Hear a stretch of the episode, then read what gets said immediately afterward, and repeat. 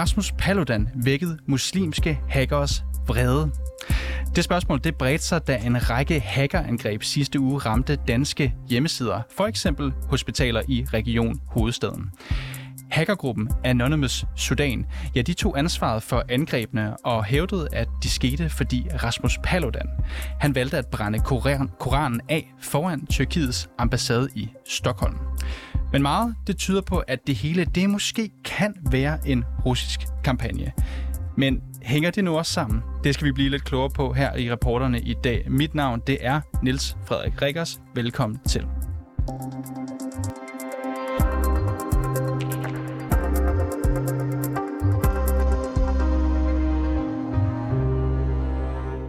Og nu skal jeg sige velkommen til øh, dig, Søren Liborius. Tak.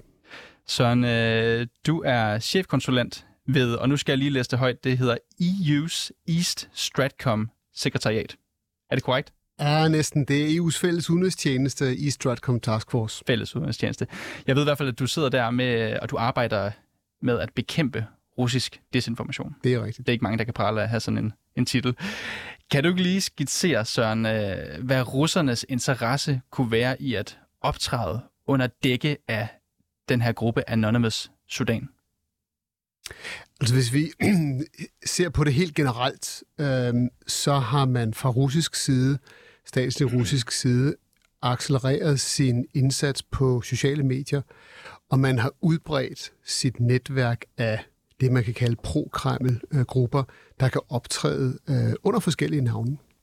Og interessen er selvfølgelig at få så mange stemmer ude i den offentlige debat, der sådan set alle sammen går lidt i samme retning, nemlig at skabe strid, skabe konflikt, skabe uro, skabe kaos og bidrage til at svække den tillid, der er til de øh, vestlige myndigheder og regeringer. Så bare lige for min og lytternes øh, skyld, kan du ikke lige prøve at oprise, hvad man skal forestille sig her? Skal man forestille sig, at der sidder nogle russere og med deres computer og simpelthen øh, forklæder sig som muslimske hackergrupper? Man skal forestille sig, at det øh, sociale medie øh, domæne har givet både statslige russiske og grupper, der er affilieret til Kreml, en helt ny spilleplan at agere på, hvor de opererer med falske profiler, altså helt, altså helt uh, det, det, vi kalder inauthentic behavior, altså uh, grupper og profiler og, og personager, der slet ikke eksisterer, men er helt opdigtet.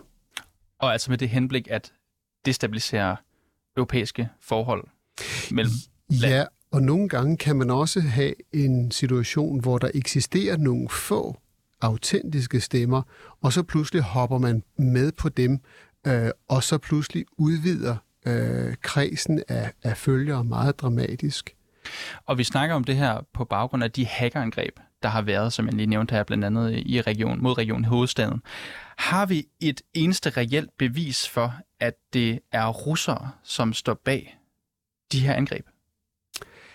Altså på nuværende tidspunkt, nu arbejder jeg ikke selv inden for det, vi kalder data forensics. Øh, der har jeg ikke noget, en IP-adresse eller, eller noget andet teknisk bevis.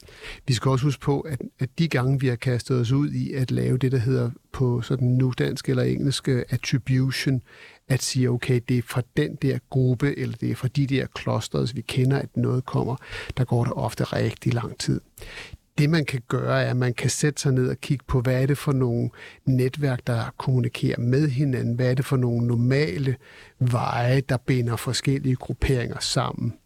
Og så kan man selvfølgelig også øh, prøve med udelukkelsesmetoden, hvem, hvem kan det ikke være? Øh, nu skal vi også... Øh, ja, men det, det, er det ikke lidt kan man bruge udelukkelsesmetoder nej, med sådan nogle nej, kan man, nej, men altså nu skal vi huske på, vi er jo heller ikke derude, hvor vi siger, jamen den der gruppe er fuldstændig sikker, det er den, vi attribuerer. Vi er ude i det rum, man kan kalde, der er sandsynlighed for, at og øh, som alle, der bevæger sig rundt øh, på sociale medier, jo ved, det er jo et enormt landskab, der vokser og vokser nærmest med et, et øh, eksponentiel hastighed. Så spilleplanen for øh, aktører, der gerne vil gemme sig, er meget, meget stor. Men jeg tænker også, du, du, det virker nemlig ret sikker, Søren Liborius, og jeg tænker, er der et eller andet fuldstændig rygende pistol i dit hoved, eller som du ser på nettet, hvor du tænker, det der, det beviser simpelthen, at det må være russere? Nu vil jeg ikke tage ordet bevis i min mund, fordi det har jeg ikke. Men, men, men, men det vi kan se er jo selvfølgelig, at den agenda, som, som også øh, Rasmus Paludan, som vi jo alle sammen ved er en konkret øh, fysisk person og, og agerer sådan og sådan, øh, at hans budskaber bliver samlet op, ikke bare blandt velkendte øh, islamiske øh, grupper, men også breder sig ud til andre. Øh, og vi har jo altså set øh, for, for nogle, øh, nogle uger siden, at der også har været en voldsom interesse fra øh, Kreml og Kreml-affilierede grupper øh, bag det her. Du nævner jo Rasmus Paludans demonstrationer her. Har Rusland, tror du, også selv orkestreret dem? Hvis vi bare tager udgangspunkt i den øh, famøse koranafbrænding øh, i Stockholm foran den tyrkiske ambassade, så ved vi jo, for det har Vogt selv er kendt, og han selv sådan set også sagt, at det var jo en idé, som, som en, en fyr, der tidligere har været stringer for øh, det statslige russiske øh, bureau Russia Today og Sputnik, og, og også en, en, stat, en Kreml-affilieret kanal, der hedder NTV, øh, at det var dem, der fik idéen og organiserede det og betalte for demonstrationens anmeldelse osv. osv.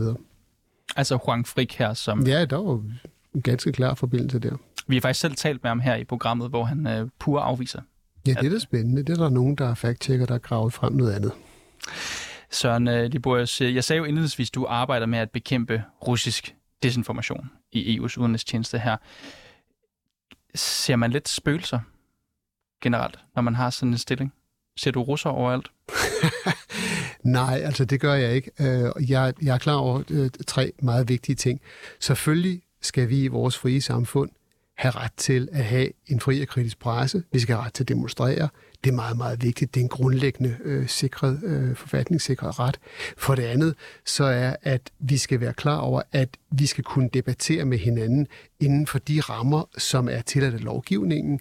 Øh, vi skal for det tredje også være klar over, at fordi, som jeg sagde før, at den her social mediedimension gør, at der er rum for en hel masse andre aktører. Der skal vi være klar over, at vi skal lige ligesom øh, bedstemors øh, råd øh, til os, at vi skal føre en, en fornuftig øh, livsvis og en fornuftig diæt. Vi skal tænke meget godt over, hvad er det for et informationsforbrug, vi har. Lige vel som man tænker over det, man putter i munden som fødevare, så skal vi også tænke over, hvad vi putter øh, ind i vores informationsflow. Prøv at søge tilbage til redaktioner, hvor der foregår kritisk, redaktionel bearbejdning, faktatjek og den slags. Øh, og prøve at skrue lidt ned for den der strøm af fuldstændig ukurateret, øh, selvstændige øh, posts, der bare, der bare løber derud af med de værste historier. De her hackerangreb, som øh, jeg omtalte indledningsvis, og som er baggrund for hele den her samtale, det er jo noget, som er blevet omtalt vidt og bredt i øh, danske medier. Man kunne jo stille sig selv spørgsmålet, hvis det så skulle være sådan, at det er russer, der står bag det her. Er det for let for russiske desinformationskampagner at løbe om hjørnet? Hjørner med danske medier? Uh, det blev lettere at blande sig i uh, en informationsflow. Jeg vil ikke engang kalde det en debat, men bare smide ting ud, som har sensationens præg. Det siger sig selv, fordi alle står med, med gadgets øh, lige i hånden, og det spiller en større og større rolle. Lad os bare tage nogle tal. Altså når 60 procent af nyhedsforbruget hos øh, almindelige EU-borgere nu kommer fra øh, sociale medier, og i de yngre aldersgrupper, der er det endnu større. Så siger det sig selv, at så har vi allerede med at gøre med en situation, hvor den redaktionelle proces, for eksempel den du og mange andre dine kollegaer laver, jamen den er helt bypasset. Og derfor bliver det bare lettere, og det stiller selvfølgelig større krav til sådan nogen som dig og dine kollegaer, at I også bliver skarpe til at tjekke, kan den her være rigtig? Vi har haft den der historie om Nord Stream, uh, Seymour Hersh's artikel, som han selv offentliggjorde på sin egen blogpost. Den er i virkeligheden enormt interessant og lærerig. Men nu ved jeg godt, det virker helt bizart for mig som journalist at skulle stille det her spørgsmål et andet sted. Men hvordan skal man som journalist være forvisset om, at for eksempel det her Anonymous Sudan, det skulle være russere, der står bag det? Man skal ikke være forvisset om det, men man skal bare øh, bruge de gamle øh, teknikker og procedurer, som, som I jo altid har arbejdet efter, at prøve lige at grave tilbage. Kan vi finde de der mennesker? Hvem er de sammen med? Hvem refererer de til? Har de nogen proveniens? Er de bare øh, er, de, er de nogen, vi kan stole på? Men det, det, som jeg opfordrer til, er, at man bare man skal bruge de samme klassiske redskaber til at tjekke autenticiteten af sine kilder, som man har gjort før. Det er svært selvfølgelig, men I er jo dygtige. Sandy Borgers, øh, chefkonsulent i øh, EU's udenrigstjeneste, siger det rigtigt her, som yes. bekæmper øh, russisk desinformation. Tusind tak, fordi du vil komme her ind i studiet i dag. Velkommen.